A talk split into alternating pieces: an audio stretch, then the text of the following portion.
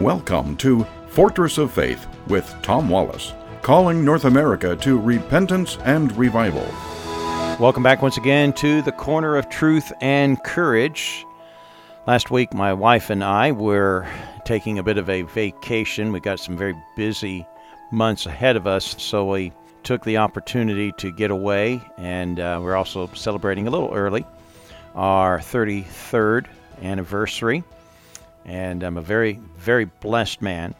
God gave me a wonderful, wonderful wife and wonderful children. People say out there, you know, well, you know, we're against uh, those who are privileged. Well, then I guess you're against me, because I'm a very privileged man. Number one, I'm privileged to know Christ as my Savior. I'm I'm so blessed that the gospel came to my address at an early age. Uh, my father and mother both were in the ministry and um, raised me in church and, and raised me with Christian values, instilled into me the precepts of God's Word, and that has guided me and helped me and served me well through the years, helped me find a good wife, and and helped us to raise godly children. I just want to give thanks to the Lord here today. And of course, this is the day that we remember those who have fallen for us, for our freedom, served their nation, giving the greatest and the ultimate sacrifice here on Memorial Day. Uh, some have asked, you know, what's the difference between Armed Forces Day and Veterans Day and Memorial Day? Aren't they all kind of the same, you know, celebrating the same people? No, it's not.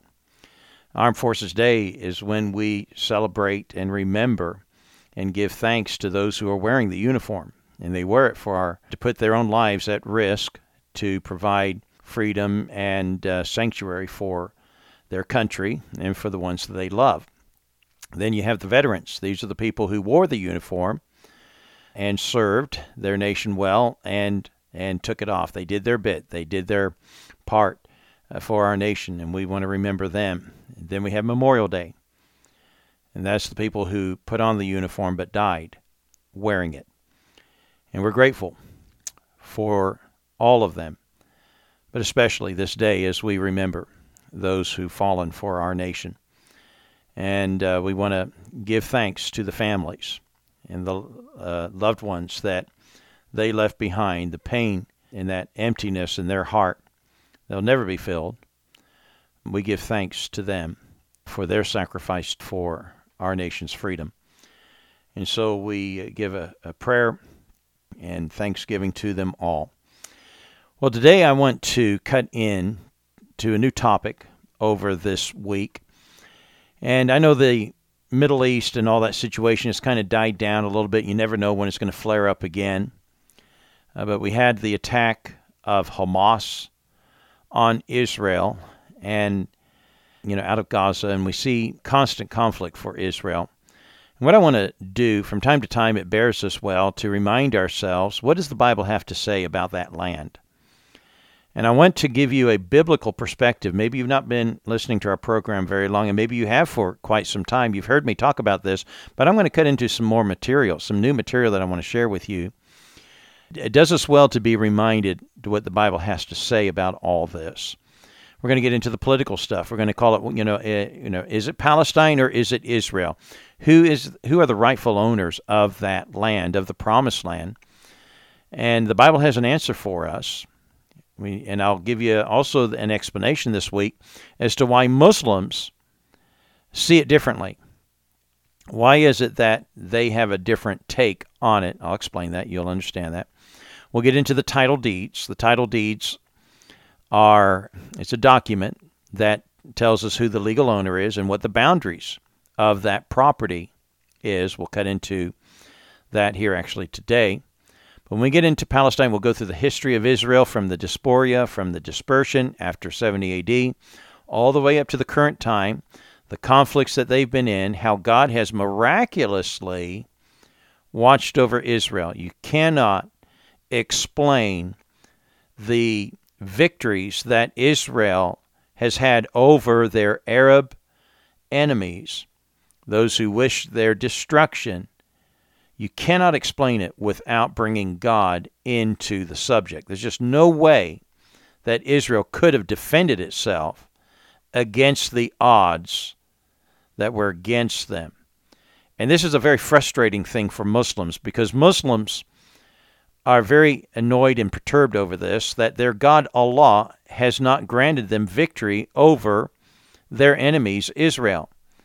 Even though they outnumbered Israel, even though they outgunned them, each time they've been attacked, Israel always comes out on top. And they can't figure it out why Allah has not granted them victory over the Jewish God, Jehovah.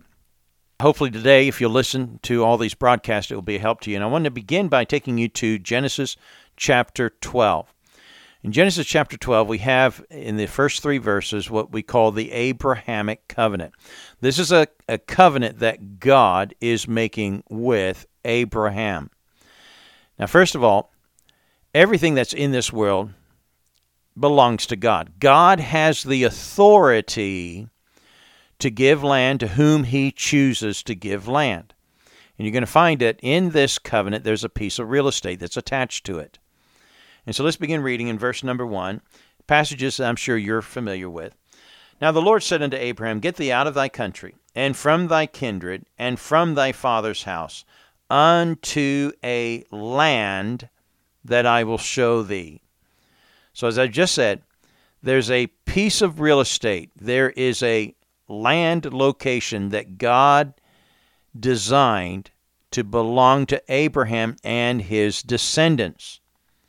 Verse two, And I will make thee a great nation, and I will bless thee, and I will make thy name great, and thou shalt be a blessing.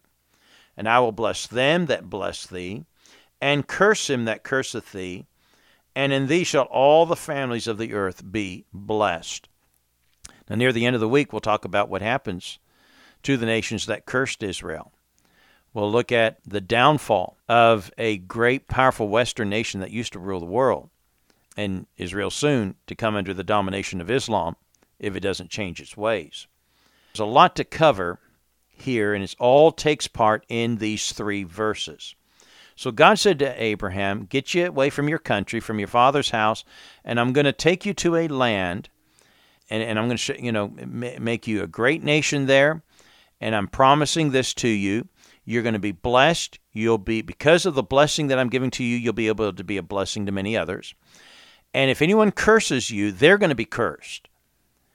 And so um, let's look into where is this land and to whom of Abraham's descendants does it belong? Because we're going to have this big question here real soon. Does it belong to Ishmael, the firstborn son?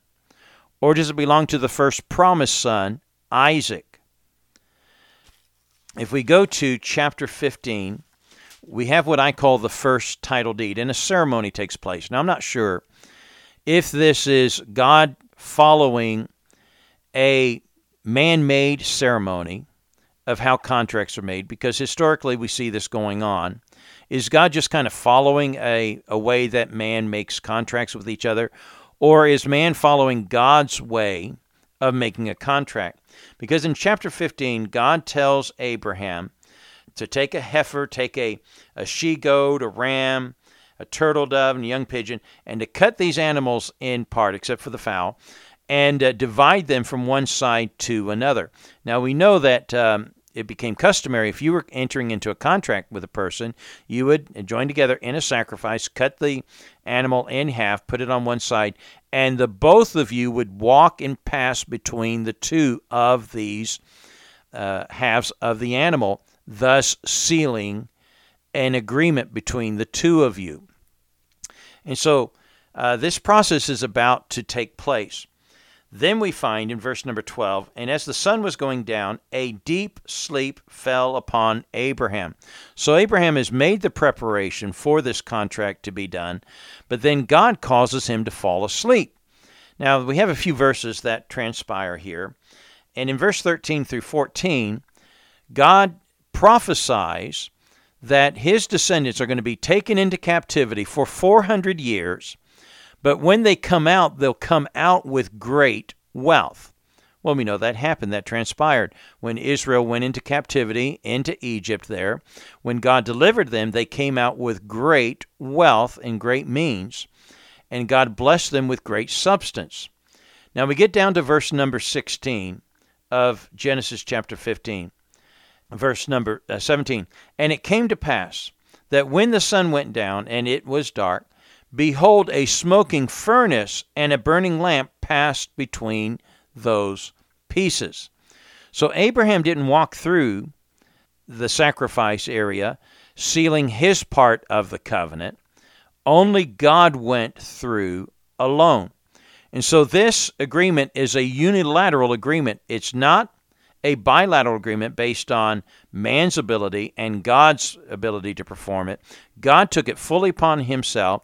He said, listen, this this contract is for your blessing, but I'm not going to make you responsible to bring it to pass. I'm going to do it. It's all going to be upon me. And he went through the sacrifice himself, not Abraham. Now we come to what I call the first title deed. A title deed establishes boundaries and establishes legal ownership. Verse eighteen, and in the same day the Lord made a covenant with Abraham, saying, unto thy seed have I given this land.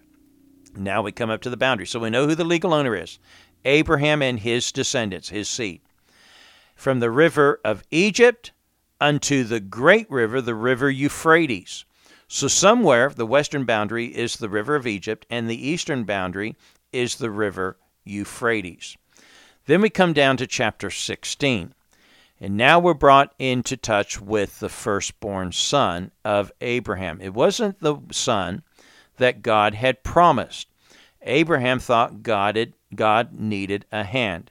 And I'm here to tell you, every time we interject ourselves and interfere with God's way and God's uh, plan, we're going to make a mess of things. And that's exactly what Abraham does here.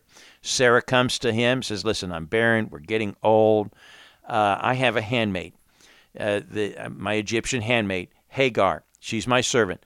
I'm gonna, I want you to take her, make her your wife, and have a child. She'll be my surrogate, and in a sense, you're having a child through me, but through Hagar.